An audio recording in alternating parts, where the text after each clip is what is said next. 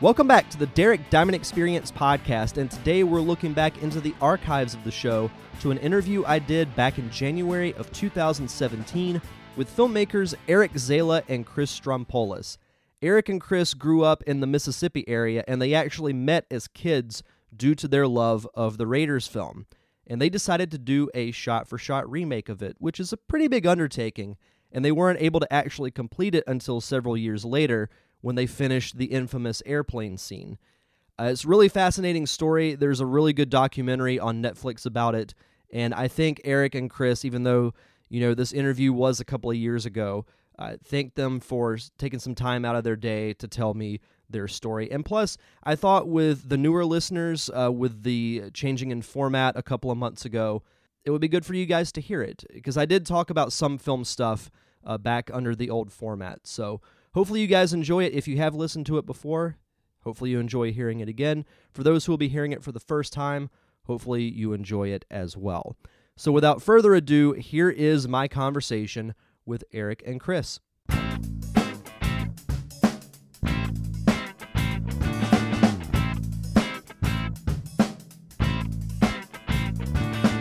Sitting here with my two very special guests this week from the Raiders of the Lost Ark fan film, Mr. Eric Zala and Chris Strompolos. Guys, how are you tonight?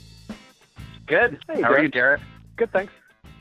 Fantastic, fantastic. Well, thank you very much for for taking the time to to joining me. I actually just finished watching the uh, documentary that was done on your guys' fan film, and you know, I, I read about your guys' story uh, a few months ago, and it was it was really fascinating, and it really I thought it was a, a fantastic example of you know just having the pure drive and determination to to do to do this. So, uh, you know, before we really get started into the conversation, I wanted to say, you know, you guys are honestly an inspiration for people, you know, even like me who want to go into film and seeing that that can be done. Uh, I, I thought that was awesome.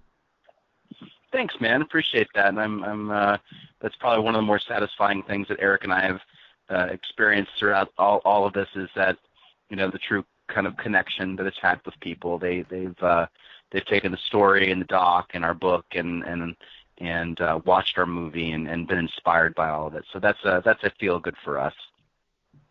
Yeah, indeed. Thank you, Derek. Uh, that means a lot. Oh, no problem at all.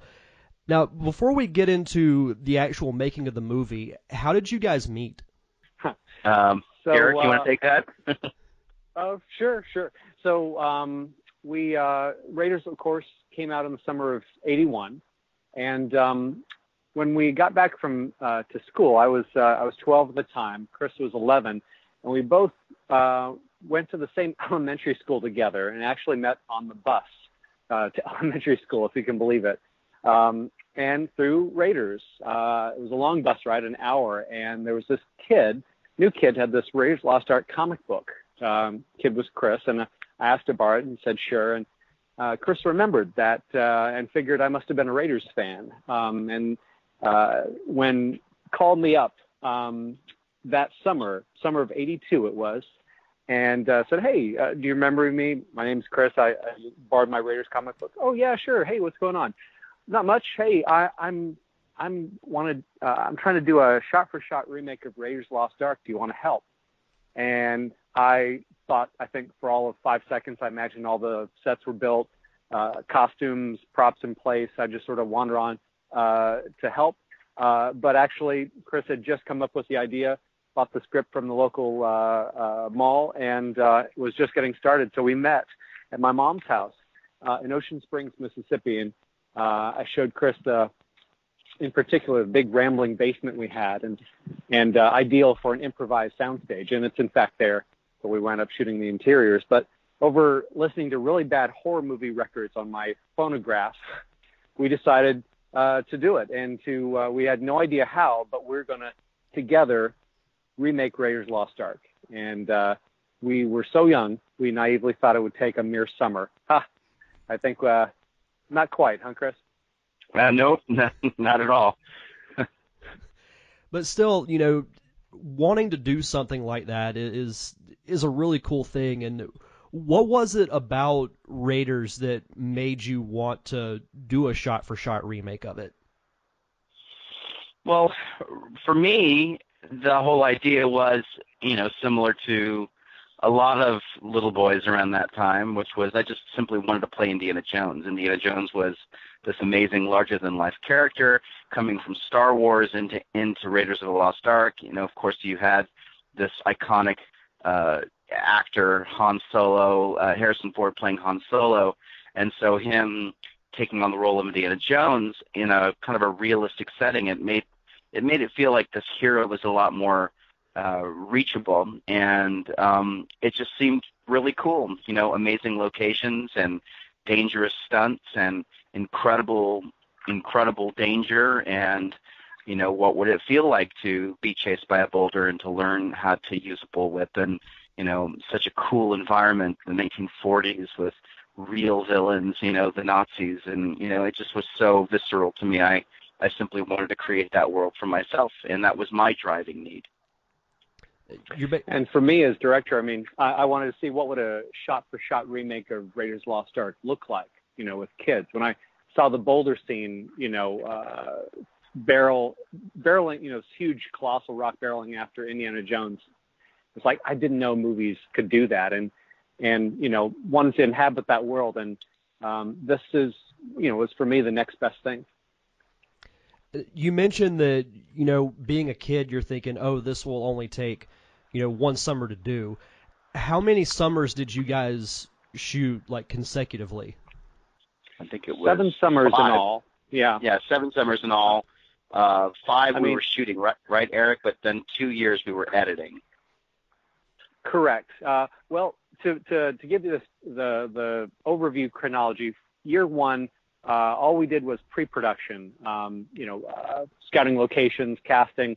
I drew the storyboards over uh, from memory over a summer, uh, but no shooting. Year number two, we shot, but we weren't very good. In fact, there was only one shot I think from that uh, from year two that we kept at all. Me with my back on fire, which we didn't want to retake for obvious reasons. But we kept the footage from years three, four, five, and six, and um, and the uh, let's see, I guess it was uh, in that final summer, uh, we we uh, we reached picture lock and editing, and then the final final summer of '89, we uh, the seventh summer, we finished the sound and uh, had a proper world premiere. Now, how did you well, guys in our hometown? it's funny you guys mentioned growing up in uh, in Ocean Springs. I actually only live like less than two hours from there. I live in Pensacola in Northwest Florida, so. Oh, oh. Small world. You're kidding. Yeah, well, wow. when I when I saw you know the the welcome to Ocean Spring sign in the documentary, I'm like, holy crap! I was just there like two weeks ago. Mm-hmm. Oh wow! I, as much traveling uh, as I've done and, and talking to people, I'm always struck by what a tiny, tiny world it is. No, absolutely, absolutely. Now, um, what I was wondering about next is, you know, you you went through and you filmed you know, every summer for seven years, or you did production for the movie for for seven years. Uh, was there a particular like scene that you guys enjoyed filming more than any other, or you know, when you started the the whole process, was there a scene from the movie that you guys were really looking forward to doing? Um, Chris, Eric, you want to take that? Yeah, I'll start that off. I think I, I mean I think I think uh, uh, the, the the scene that really probably with the initial seven years, uh, which we really enjoyed, and where you can probably see that we were uh, we had reached a really nice uh, stride um, with the team and everything, is the truck scene. I think the truck scene was something that we were all looking forward to shooting, just because it was so fun and so dangerous and involved cars and and uh, you know jumping off of moving vehicles and just you know it just seemed really cool. So we were uh, you know we we knew the camera well. We we really knew each other well and and um, it was all kind of firing on all cylinders. And so probably the truck scene was was the the the one that we we enjoyed the most. How did you guys get access to to all the equipment that you had? Because you know you obviously had to get a camera. You had to get costumes, locations, trucks. Uh, how did you guys get access to all of that? Uh, to the camera equipment specifically, or or all that? Just all of it. Ooh, well, let's see. Starting with the camera equipment, um, you know, uh, camcorders were in their infancy at this at this point. Uh, foolishly, we actually rented a couple uh, times. I don't know why that was, but uh, ultimately got a Chris got a Betamax camera that uh, we ultimately uh, that actually broke. Uh, ultimately, um, it was I think a Christmas present. Was that it, Chris? Uh, certainly, I birthdays so. and Christmases. You know, Yeah. that was you know for anything that cost real money, birthdays and Christmases was our fallback. You know, um, you know uh, our allowances generally you know uh, would support the uh, the trips to Salvation Army for uh, Boy Scout uniforms to make them into Nazi uniforms. I like sewed 20 traditional Arab costumes on my mom's sewing machine, along with uh, acres of uh, cheap fabric to create the tent strung up in my mom's living room. Um, let's see, the Ark built out of about 100 bucks worth of lumber and, and styrofoam.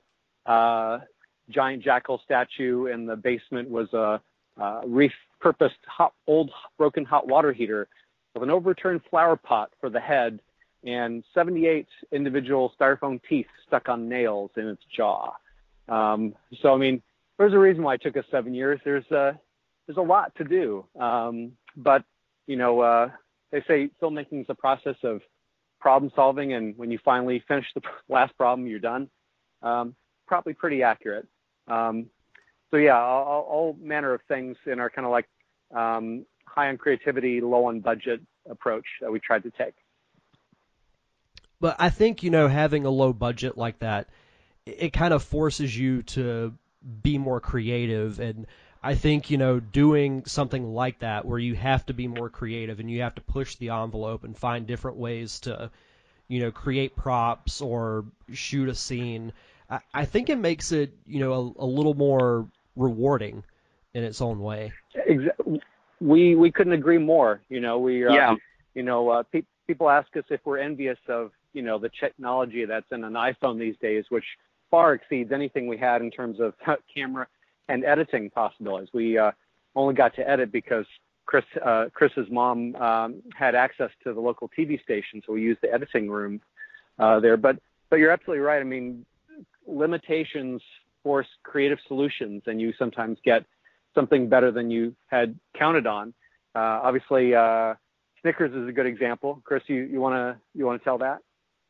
Yeah, I mean, there were, uh, you know, we in figuring out all the pieces and parts of how we were going to do this, we, of course, had to make substitutions, and and uh, Snickers, the dog, was a perfect example of of that kind of substitution. And Snickers was my dog, and and I just sort of posed the the question to Eric, uh, hey, man, why don't we use Snick as as the monkey? And and he said, that's a that's interesting. Okay, let's try it. And and we did, and it and um, and it worked. And and to this day, it's it's a it's it's um, it really makes people laugh and and kind of um, gives that feeling of a boy and his dog kind of uh, and still fits within Raiders. So you know those kind of substitutions uh, that we made throughout uh, were you know I think added to the overall charm of it. Years later, you know, you guys went back and you shot the the airplane scene. Now, why was there such a huge gap between when you were filming the movie originally to you know more recently when you did the airplane scene? So Um, uh, when Chris, do you want to take it or do you want me to? Uh, go for it, man. Go for it. So um, after our film was accidentally discovered in 2003, and we started getting all these invitations, the screener um, folks would ask us, "Hey, what about you know loved it, but what about the airplane scene?" And we explained that you know uh, back then we we actually had intended to shoot the airplane scene. I I storyboarded it and everything. Um, but here's the thing: we have to shoot around an airplane and and blow it up. And how are we going to do that? Um, you know, and you know, our best idea for getting a plane was to scale the chain link fen- fence at Ocean Springs Airport and shoot around a single engine airplane, you know, somebody's guerrilla style. Um, but that's not a very good plan. Um, and ultimately, the plane's supposed to blow up, of course, right? So our best plan for that was maybe to build a model scale of the plane, maybe half, 50%, and blow it up with, uh, of all things, a pipe bomb. Uh, I asked this delinquent kid in my like shop class for a pipe bomb recipe, and he obliged.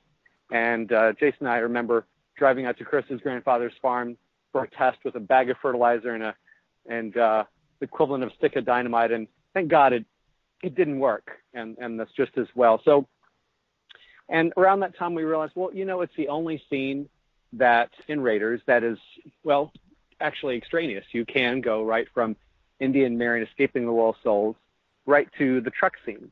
And for years, that's uh, and, and since 1989 until recently, that's that was how our film played. But uh, it was immensely satisfying to finally be able to to drop that in and have it be complete after 35 years.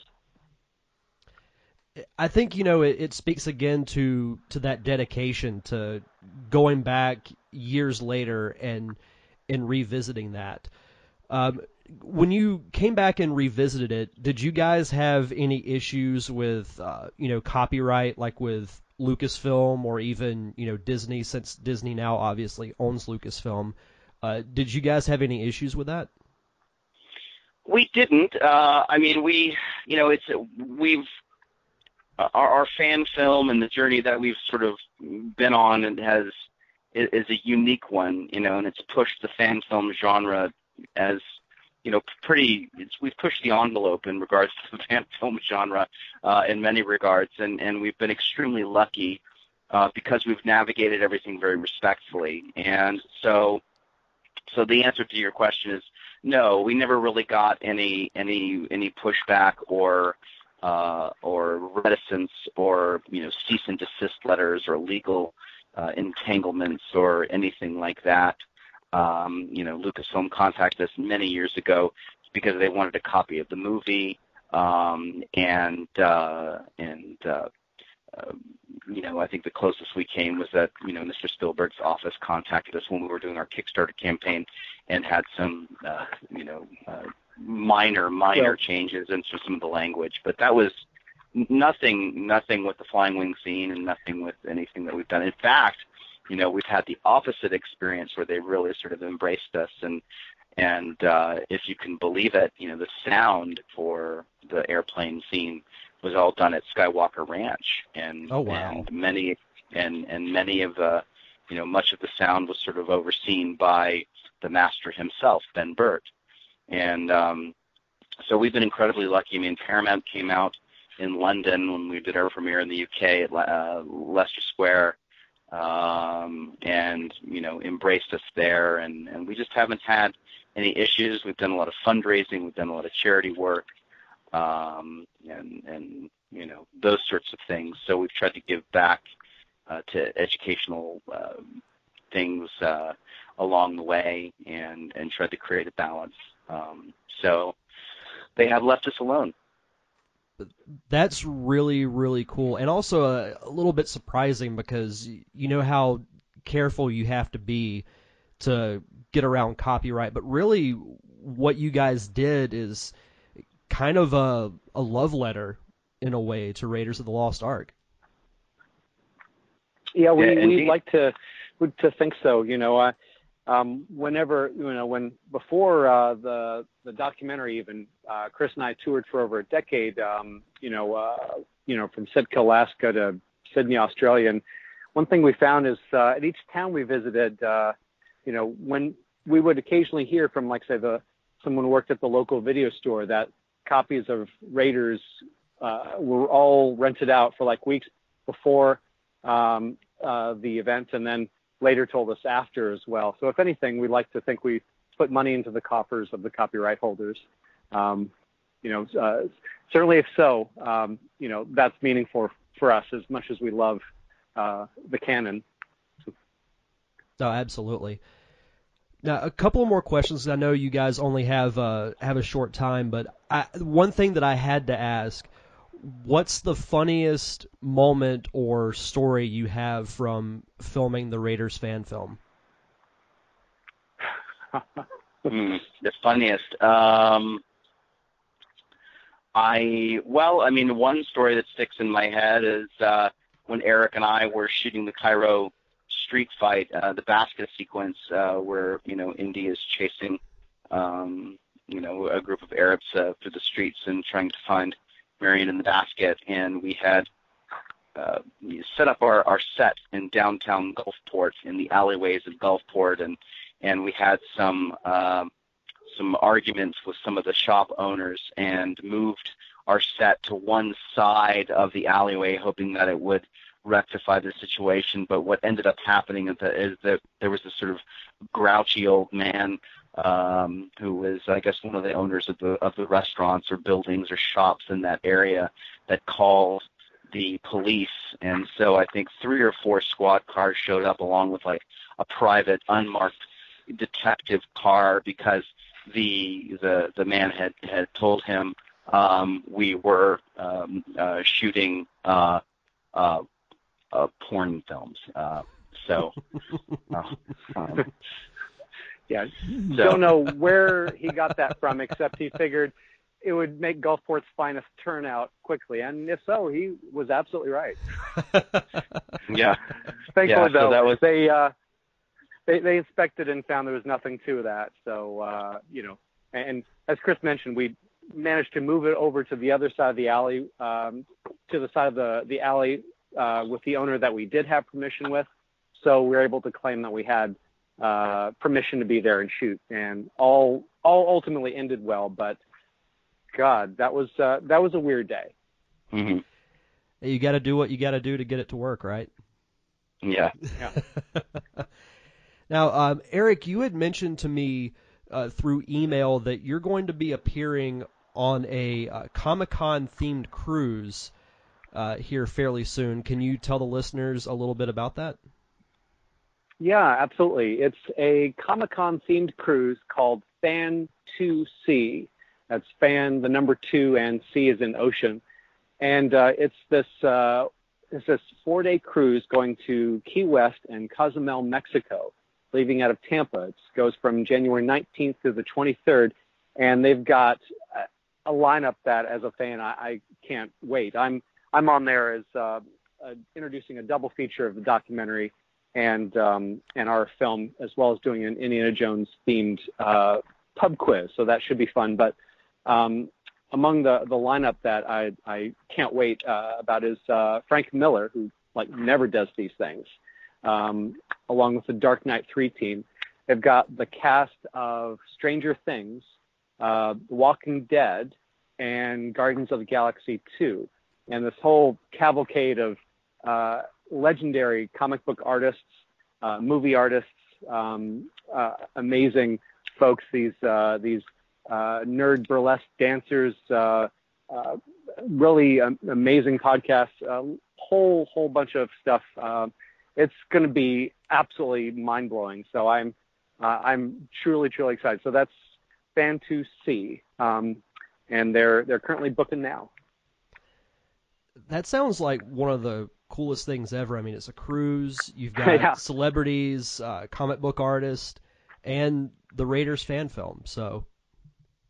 Yeah, I, I can't wait. We um we recently finished a, a four month uh, 64 city tour uh, to support the documentary. Um, you know, and uh, uh, going to be very relieved to do no more driving. Uh, and and best of all, you know, the irony. Uh, it was such a um, a crazy time on the road all, that we're all the all these cinemas across the country, but uh, no time to watch any movies. So it's like water, water all around, and not a drop to drink. But on this cruise, they actually have like uh, 20, uh, Lord of the Rings extended edition marathon uh, screenings out by the pool. You know, I so I, I plan to gorge myself on all the cinema that I've been missing out on. Absolutely. Do you guys have yeah. any social media that you'd like to plug? Sure. Uh, you know, uh, you can find Raiders Guys on Facebook, on Instagram, and on Twitter. And Twitter is at Raiders Guys. Same uh, uh, Instagram is the Raiders Guys, and um, I'm sorry, uh, Raiders Guys on Instagram as well, and then Facebook it's the Raiders Guys. So we're we're across uh, across all platforms, and Um, you can also check us out at www.raidersguys.com.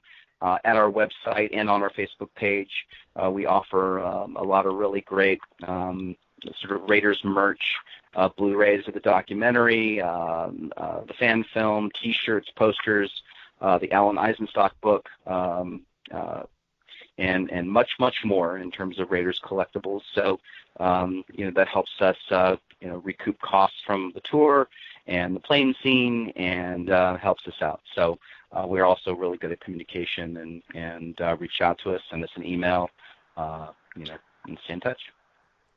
Fantastic. Well, guys, I, I wanted to say in closing, uh, thank you very much for taking the time to do the interview. At you, know, you guys have, I think, a really awesome story, and thank you for sharing it. Thanks, Derek, for having Derek, us on. pleasure. Appreciate your. Yep. Thanks for your support. Indeed. Thank you. Enjoyed it. Hopefully, you guys enjoyed hearing that classic interview from the archives of this podcast. Um, there may be more uh, old episodes that I decide to re release in the future. But for now, we only have a couple of weeks left until I go on break for the summer. Uh, if you follow me on Facebook, uh, really all social medias, you've noticed that uh, I have now set the date for the season finale to this podcast. It will be a Facebook live show Saturday, May 11th at 6 p.m. You can watch that at facebook.com slash ddiamondpodcast, where I will be chatting with the cast and crew of my first short film, The Parker Syndrome. Uh, I'm actually going to have a guest moderator who will be hosting the show. I will be sitting on the panel. We're going to be doing a two part show. Uh, the first part will be covering uh, the cast. Uh, hopefully, all the cast members will be able to make it out. And then part two will be some members of the crew. We'll be talking about, you know, funny onset stories. I'll kind of really go in depth as to um, how I came up with the story and go through casting. You know, just go through the whole process of how the film was made. Uh, so that should be a lot of fun. Uh, then that will air as a two part audio special um, the following two weeks, and then I will be going on break for the summer. But don't forget, you can check out past episodes of the show on Apple Podcasts, Spotify, and Stitcher Radio. Just check out the Derek Diamond Experience. Just search for the Derek Diamond Experience. You can also follow me on social media, as I mentioned before Facebook, Twitter, and Instagram at D Diamond Podcast. And as always, thank you to my close friends, the Unicorn Wranglers, for providing the theme music for the podcast. Their songs Late Night Drive Through and Light and Jazzy can be found on their latest album, Greetings from the Space Van, which is available on Apple Music, Google Play, and Spotify. They'll actually be playing at Sand Jam in Panama City tonight if you're listening to this show the day it comes out. And then from there, they'll be finding out uh, where they will be playing. Uh, at some point during the festival this weekend. So I'll be hanging out with them. Should be a lot of fun. Thank you, as always, for the support. Enjoy the rest of your week. Have a safe and fun weekend. And we'll see you guys back here next Thursday.